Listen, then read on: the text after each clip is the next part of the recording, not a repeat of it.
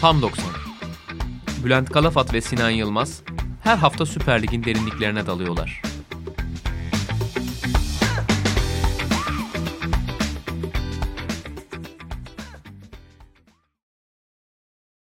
Sokrates Podcast'ten hepinize merhabalar. Tam doksanın yeni bölümüyle karşınızdayız.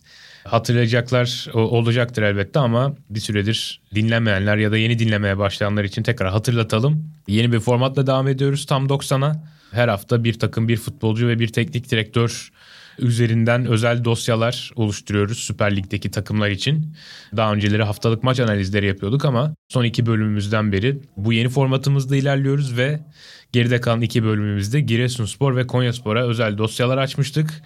Ve geçen hafta, geçen haftaki bölümümüzde vaat ettiğimiz gibi bu haftaki bölümümüzün konusu Göztepe, Nestor El Maestro ve Obinna Nwobodo, yani derinlemesine bir Göztepe dosyası açacağız. Sinan selam, hoş geldin. Hoş bulduk. Ne var ne yok, nasılsın? Teşekkür ederim, sen nasılsın? Eyvallah abi, sağ ol.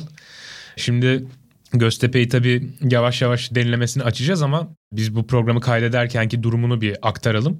yirminci hafta sonunda Göztepe puan tablosunda düşme hattının hemen üstünde, averajla üstünde yer, yer alıyor. Ama tabii ki hepimizin ortak görüşü o ki yirmi bir yirmi iki sezonunun özel takımlarından biri olmayı çoktan hak ettiler. Şu ana kadar gösterdikleri futbol ve karakterle. Aslında sezona, geçtiğimiz sezonu tamamladıkları teknik direktör Ünal Karaman'la başlamışlardı ama ligin ilk üç haftasında galibiyet alamadıktan sonra Ünal Hoca'yla yollara ayırdılar ve Nestor El Maestro yönetime geldi. Maestro'nun, El Maestro'nun ilk maçı Başakşehir'e karşıydı. Bu maçı kazandı ama daha sonra dört maç üst üste kaybetti ki galip geldikten sonra dört ya da beş hafta kazanamamak El Maestro dönemindeki Göztepe'nin karakteristiklerinden bir tanesi aslında. O ilk galibiyetten sonra dört maç üst üste kaybetti mesela. Tam böyle işte kelle koltukta noktasına gelirken belki de sezonun geri kalanındaki Göztepe'yi ortaya çıkaran üçlü sisteme döndü Kasımpaşa karşısında.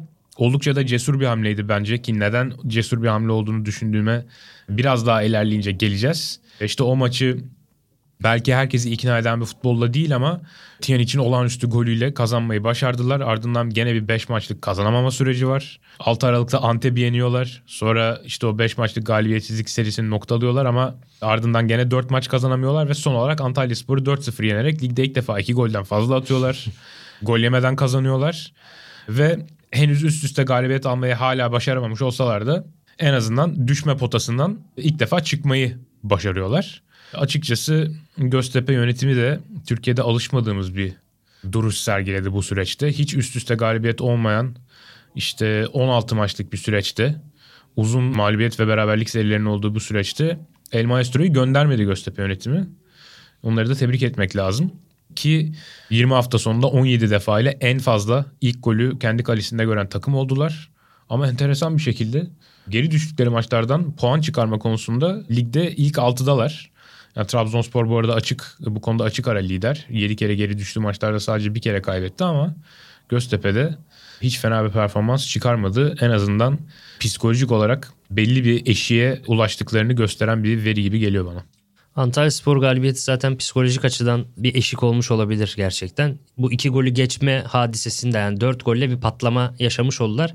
Bilhassa Şerif Endiaye için sevindim. Onun da bitiricilikle ilgili büyük problemleri vardı ve dönem dönem kendi seyircisi tarafından ıslıklandığı maçlar da oldu. Kaçırdığı goller yüzünden. Ama bu maçta üç gol yaptı, hat-trick ve bilhassa son golü harika bir goldü. Ters ayağıyla attı, bir de sol ayağıyla. Bitiriciliği problemliydi ama son derece harika bir bitiricilikle. O da belki zincirlerini kırmış olabilir ki biz zaten her ikimiz de çok beğendiğimiz bir oyuncu. Ölçeğine göre tabii ki, maliyetine göre. Belki onun da yükselişe geçmesini sağlayacak bir maç olabilir Antalyaspor maçı.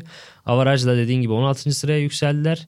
Bu maçta Yahovic'in oynamaması da dikkat çekiciydi. N D I'nin hat-trick yaptığı maçta bir dakika bile süre almadı ve Yahovic'in T F F birinci Lig'e Bursaspor'a transferi konuşuluyor.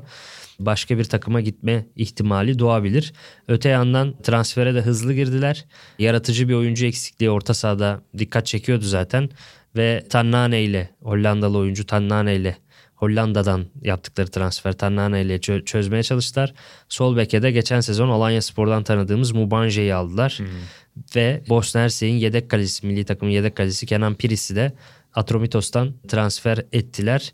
Ben özellikle Mubanje'nin çok gerekli bir transfer olduğunu düşünüyordum. Sol kenar oyuncuları Berkan çok etkisiz ve düşük seviyede kalıyordu bana sorarsan. Zaten Berkan'la Soner de yine taraftarların çok eleştirdiği iki isimdi. Soner'de biraz toparlanma olduğunu düşünüyorum. Soner'in özellikleri olduğunu da düşünüyorum ama çok ağır kalıyor. Biraz belki Tannane o Soner'in ön alana gidip de yapmadığı biraz dribbling ve topla meziyet işlerinde daha iyi olabilir. Soner biraz daha top atıcı, pasör, oyun kurucu rollerini iyi yapıyor ama ağır bir oyuncu ve dribbling, top sürme gibi kabiliyetleri eksik. Tannane ise biraz daha kreatif işleri belki ön üçlüde kullanır ama daha belki geride kullanırsa, dörtlüde kullanırsa o işleri de yapabilir gibi geliyor. Bana sanki hala Obinna'nın yanında net bir alternatif yokmuş gibi geliyor ve Tannane'de sanki o Lorenzi, Halil ve Tiyanic daha başlarda üçlüye ilk geçtiği dönemde Yahovic'e verdiği o on numara pozisyonuna sanki alınmış bir oyuncu gibi gözüküyor. Tiyanic de senin dediğin gibi hmm. o bölgede kullanıldı ama sanki Obinna'nın partneri için hala eğer yeni transfer yapılmayacaksa Soner'den daha ideal bir isim yok gibi gözüküyor o an itibariyle. Yahovic konusuna da zaten Göztepe'nin bu sezonki performansını değerlendirdiğimiz bölümde biraz daha detaylı bir şekilde geleceğiz. Önemli bir kırılma noktası çünkü aslında Yahovic. Yahovic'i ilk kullanması üç dört üçte ve daha sonra ondan vazgeçmesi belki sakatlığıyla alakalı. Oraya geleceğiz ama öncesinde istersen biraz Nestor El Maestro'nun kendisini tanıyalım. Son derece enteresan bir hikayesi var. Nestor hocanın yirmi beş Mart bin dokuz yüz seksen üç Belgrad doğumlu. Ligimizdeki kırk yaş altındaki üç teknik direktörden bir tanesi kendisi. Gerçek adı da, gerçek adı derken doğduğu zaman sahip olduğu isim Nestor Jevtić. Ailesi Nestor Jevtić sekiz yaşındayken ailesi o zamanki adıyla Yugoslavya'daki iç savaştan İngiltere'ye kaçıyor. Ve Guardian'daki bir Nisan iki bin on sekiz makalesinden edindiğim bilgilere göre Nestor, genç Nestor iki kere ismini değiştiriyor İngiltere'de. Bunun bir sebebi işte Sırbistan'ın o iç savaştaki saldırgan taraf olmasından bir utanç duyuyor ve soyadının içle bitiyor olması, işte Slobodan, Slobodan Milosevic'le aynı heceyle biten bir soyada sahip olmaktan da biraz utanç duyduğunu ifade ediyor. Bu nedenle ismini değiştiriyor ama ilk değiştirdiği isim böyle ilk değiştirdiği isim böyle John Smith falan gibi bir şeymiş abi. Diyor ki o kulağa çok sahte geliyordu, fake geliyordu. O yüzden daha sonra ismimi bir daha değiştirdim. İlk adımı korudum ama soyadımı böyle kulağa çok daha havalı gelen El Maestro'ya değiştirmeyi tercih ettim diyor. Gerçekten bu bakımdan son derece enteresan bir karakter. Ki hakkını da verelim, Nestor El Maestro hakikaten çok oturaklı ve son derece karizmatik bir isim. Ben de ilk duyduğumdan beri ciddi bir ilgi duyuyorum yani bu adam kim, ne biçim isim bu falan diye. Son derece akılda kalıcı bir isim. İsabetli bir karar vermiş. Bir diğer verdiği isabetli karar da şuymuş Sinan. Daha on altı yaşında UEFA B lisansını almış ve antrenörlüğe yol almaya başlamış.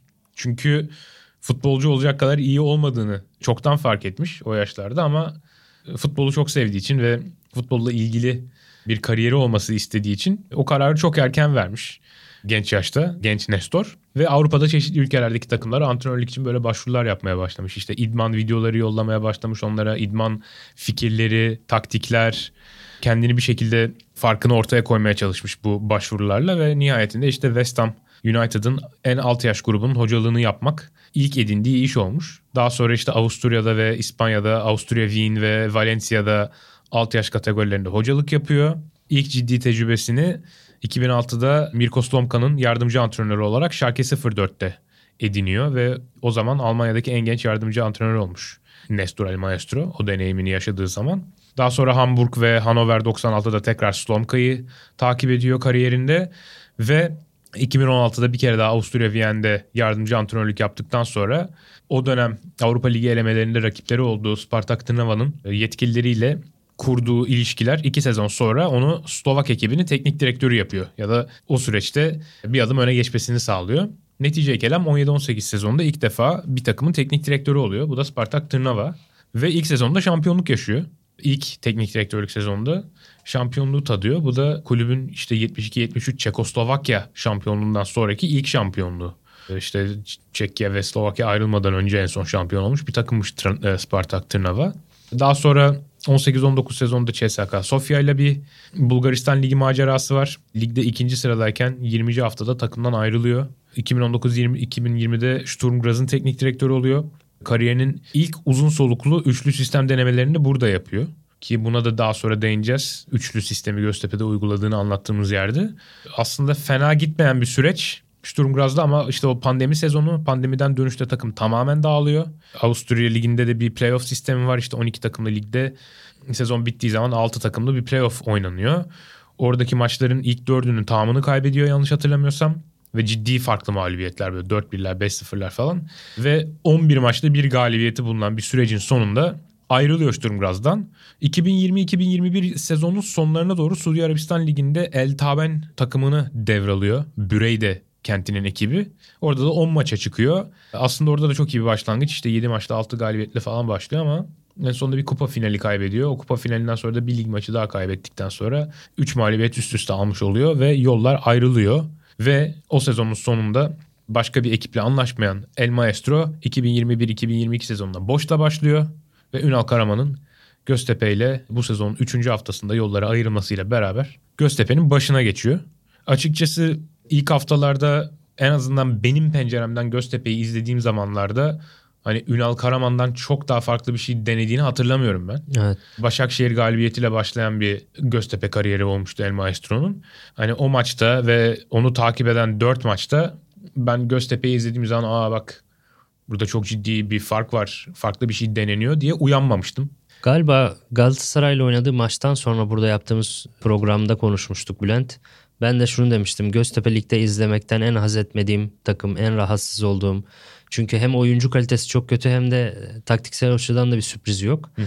Daha sonraki haftalarda taktiksel açıdan çok bol sürprizli. Evet. Oyuncu kalitesi yine düşük olsa da bu sefer çok daha izlenesi. Yani son on haftada falan çok daha izlenesi bir takım haline geldiler gerçekten. Kesinlikle. İşte o Başakşehir galibiyetinden sonra üst üste alınan dört tane mağlubiyet var. Altay, Hatayspor, Galatasaray ve Giresunspor mağlubiyetleri. Ve bunun üzerine Nestor El Maestro'dan son derece cesur bir hamle geliyor. Üçlüye geçiyor. Üçlü bir sisteme geçiyor. üç dört bir iki olarak ilk iterasyonunda üç dört bir iki olarak karşımıza çıkan bir sisteme geçiyor ki benim için cesaret barındıran kısmı bu değil.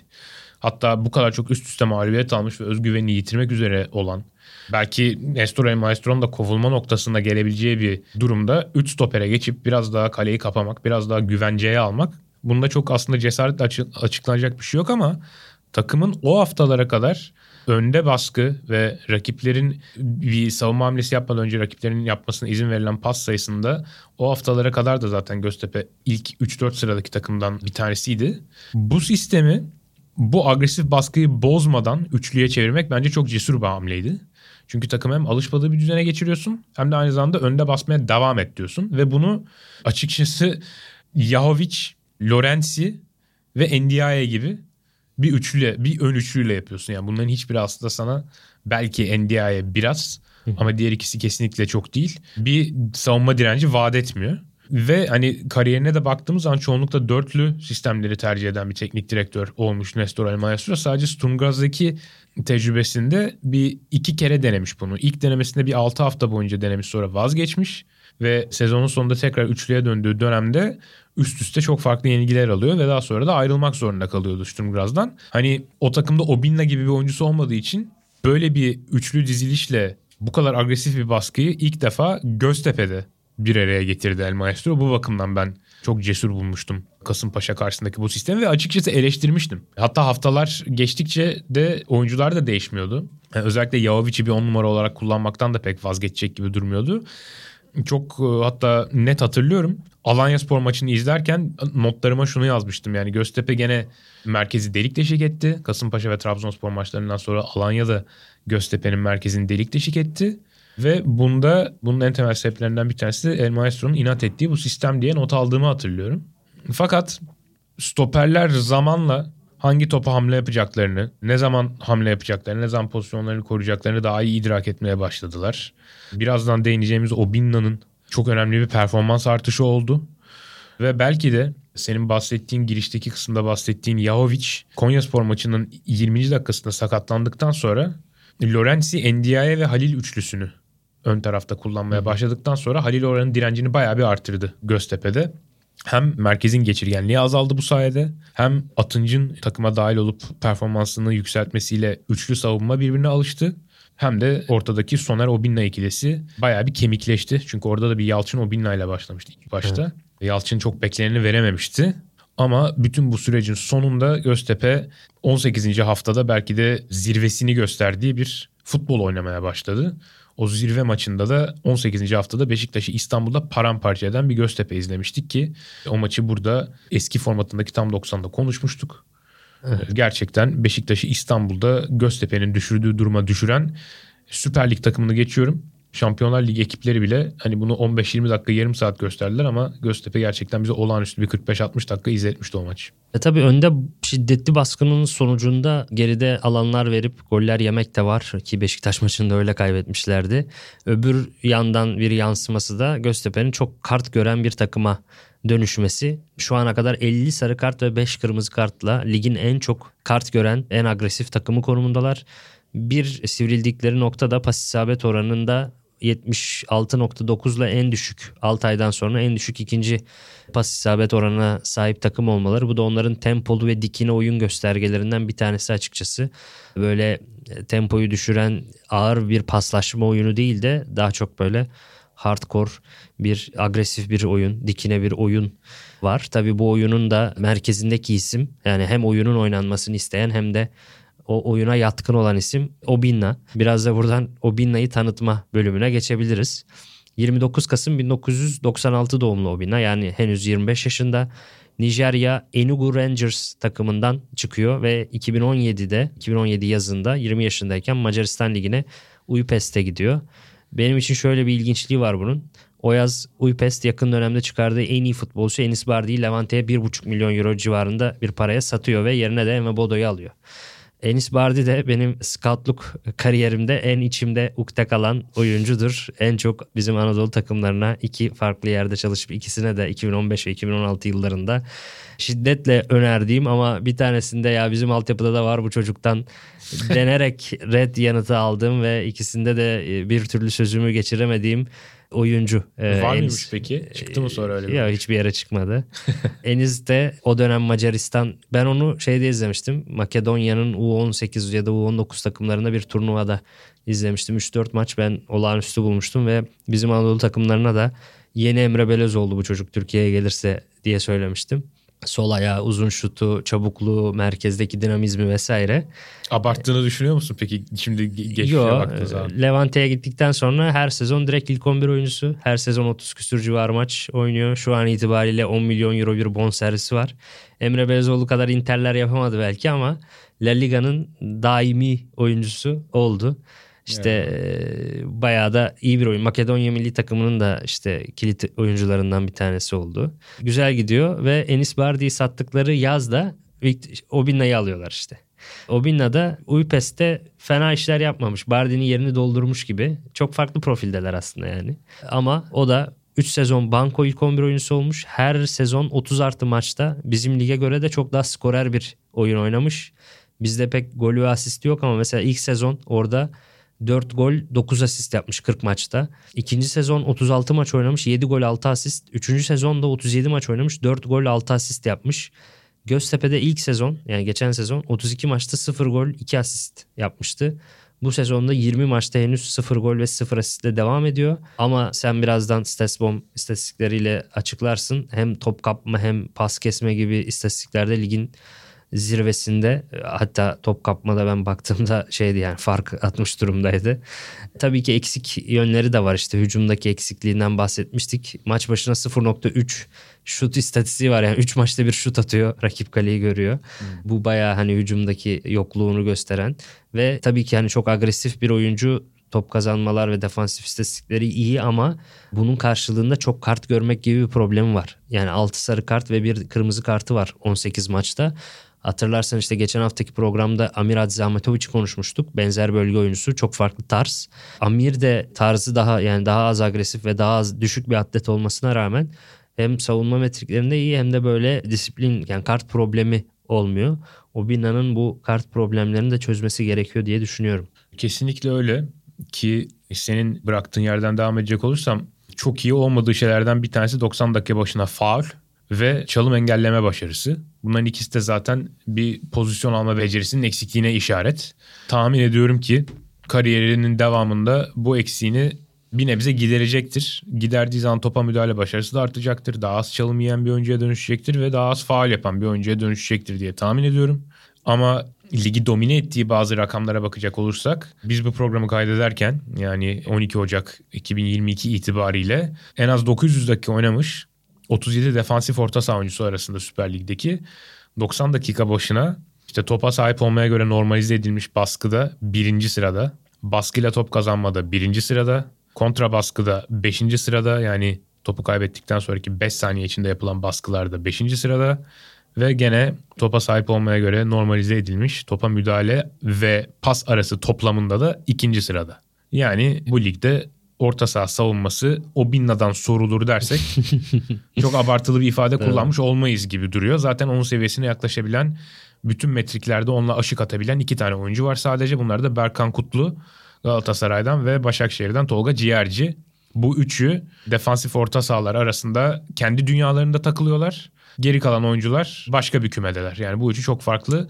Obinna'da zaten maçı izlediğin zaman da çok net bir şekilde göze çarpıyor. Evet. Bu yaptıklarını sadece rakamlara yansıyan bir takım şeyler olduğunu değil, oyunu değiştiren cinsten şeyler olduğunu herhangi bir Göztepe maçını izlersen görebilirsin. Hatta yani son dört Göztepe maçını bir Göztepe için izlemek lazım, bir de sadece Obinna izlemek lazım. O, o derece yoğun bir aksiyon hacmiyle oynuyor oyuncu. Total top kazanmalarda da yetmiş küsürlerde, yetmiş dörttü yanlış hatırlamıyorsam.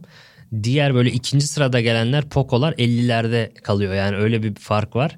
Hatta Poco ve Flavio eşit top kazanma elli dört. elli üç ile dördüncü sırada olan şey de Freddy de benim adamım. elli üç top kazanma. Freddy'nin bu üç canavardan farklı olarak hücum şeyi de var işte. Yani yaratıcılığı ve topu hücuma taşıma, top taşıma gibi farklı meziyetleri de var. O yüzden Freddy'yi daha şey buluyorum, komple bir oyuncu olarak buluyorum ama Freddy de tabii artık otuz bir yaşına geldi. Tabii. Belki ilerleyen bölümlerde bir Antalyaspor Freddy yaparsak ondan da uzun uzun bahsederiz ayrıca. Neden olmasın? Zaten Nuri Şahin de kesinlikle Antalyaspor'u böyle bir bölümü hak eden bir takıma dönüştürdü. Fakat Obinna'ya dönecek olursak abi benim şöyle bir gözlemim oldu. Dün akşam işte Göztepe'nin işte o Kasımpaşa, Trabzon, Alanya, Kayseri diye giden o süreçteki maçlarını bir daha izledim. Özellikle de Obinna'ya dikkat ederek. Üçlü sisteme ilk geçtiği zaman El Maestro, Obinna şu andaki seviyesinin çok altındaymış abi. Ve özellikle Göztepe'nin yediği tehlikeli atakların çoğunda Obinna'nın ya bir hamle eksiği var. Yani topa yaptığı bir hamle ya eksik kalmış ya da başarısız olmuş. O yüzden mesela Göztepe pozisyon yemiş, göbeği deldirmiş. Mesela Trabzonspor'un bir sıfır öne geçtiği golde bir sıfır kazanmıştı zaten. Abdülkadir merkezi delmişti. Orada mesela Obinna'nın bölgesi orası. Ve deldiriyor, takip edemiyor ki Abdülkadir Ömür'le Obinna'yı mesela yan yana getirdiğinizde Obinna'nın o mücadeleden gayip çıkmasını beklersin. O olmamış mesela. Veya Alanya Göztepe'yle oynadıkları maçın on beşinci dakikasında falan benim bu sezon izlediğim en iyi set hücumlarından bir tanesini yapmıştı. Umut Güneş'in bir şutuyla bitmişti o. Gol olmamıştı ama çok güzel bir set hücumuydu. O set hücumunda mesela Obinna bir değil iki kere merkezi deldiriyor. İlerleyen haftalarda hem işte önündeki üçlünün biraz daha topun merkeze gelmesini engelleyebilen bir üçlü olması, Yavic'in o rotasyondan çıkmasıyla, hem işte arkasındaki üçlünün Atınç'ın üç stoperin merkezindeki rolünü benimsemesiyle, sağındaki solundaki Kahraman'ı ve Dino'yu toparlamasıyla arkasındaki üçlünün de daha sağlam durması, bir de Soner'le birbirlerine alışmaları falan derken Obinna da yavaş yavaş tıpkı Göztepe gibi yavaş yavaş bugünkü seviyesine ulaştı ama o dönemlerdeki bir tam doksanda belki de senin bahsettiğin Galatasaray maçından sonra yaptığımız tam doksan olabilir. Hı hı. Obinna'nın çok çalışkan ama çok dağınık bir oyuncu olduğunu söylediğimi hatırlıyorum. Şu anda çalışkan ve rakibi dağıtan bir oyuncuya dönüşmüş durumda. O bakımdan da bu gelişmesini çok keyifle izledim ben. Bugün ligimizin hani fakir kantesi olarak nitelendirebiliriz herhalde. Doğru, doğru. Katılıyorum. Bu şekilde hem Göztepe'yi hem El Maestro'yu hem de Obinna'yı toparlayabiliriz. Ligin ikinci yarısına Göztepe'nin daha iyi bir kadroyla girmek zorunda olduğu biraz aşikar bir durumdu zaten. Sinan senin de bahsettiğin gibi işte Tannane ve Mubanje gibi büyük ihtimalle doğrudan ilk on bire düşünülen hamleler geldi. Bir de kaleci hamlesi oldu ama belki İrfan Can'la devam edilir. Hem yerli kuralı falan da varken. Bakalım ilave hamleler gelecek mi? Ve bu yapılan hamleler Göztepe'yi ligde tutmaya devam edecek mi? Ben şahsen ligde kalmalarını çok isterim. Hem El Maestro'yu görmeyi ve kendisini nasıl geliştirdiğini görmeyi çok isterim. Çünkü belli ki değişme, değişime çok açık, yeni şeyler denemeyi seven bir antrenör. Ki hani Beşiktaş maçından sonra yaptığı demeçte gerçekten gönüllere taht kurmasına vesile oldu. Doğru. Hayat ne demişti? Hayat doksan savunma dakika savunma yapmak için çok kısa. Kale önünde beklemek için çok kısa gibi bir şey demiş. Evet, şimdi tam hatırlayamadım ama senin dediğine daha yakın bir ifadeydi. Çok doğru ve belki bazıları için biraz fazla romantik kaçabilecek bir ifade. Hmm. Ki aynı görüşte olanlardan biri de bendim. Ne yalan söyleyeyim, hani biraz fazla cüretkar buluyordum Göztepe'nin oyununu ki yani skorlara baktığın zaman da çok da yanıldığım söylenemez. Doğru. Hani sadece dört galibiyeti var şu ana kadar ama işte skorlar her şey değildir ve arkasında da duran bir yönetim olduğu için o cüretkarlığını devam ettirebildi. Umarız bize bu Göztepe'yi izletmeye devam eder ve umarız Göztepe'de kalır. Ağzına sağlık. Size de dinlediğiniz için çok teşekkür ederiz. Önümüzdeki hafta bu sezonun yine yeni ekiplerinden Adana Demirspor'u konuşacağız. İlk bölümümüzde Giresunspor'u konuşmuştuk, yeni ekiplerden.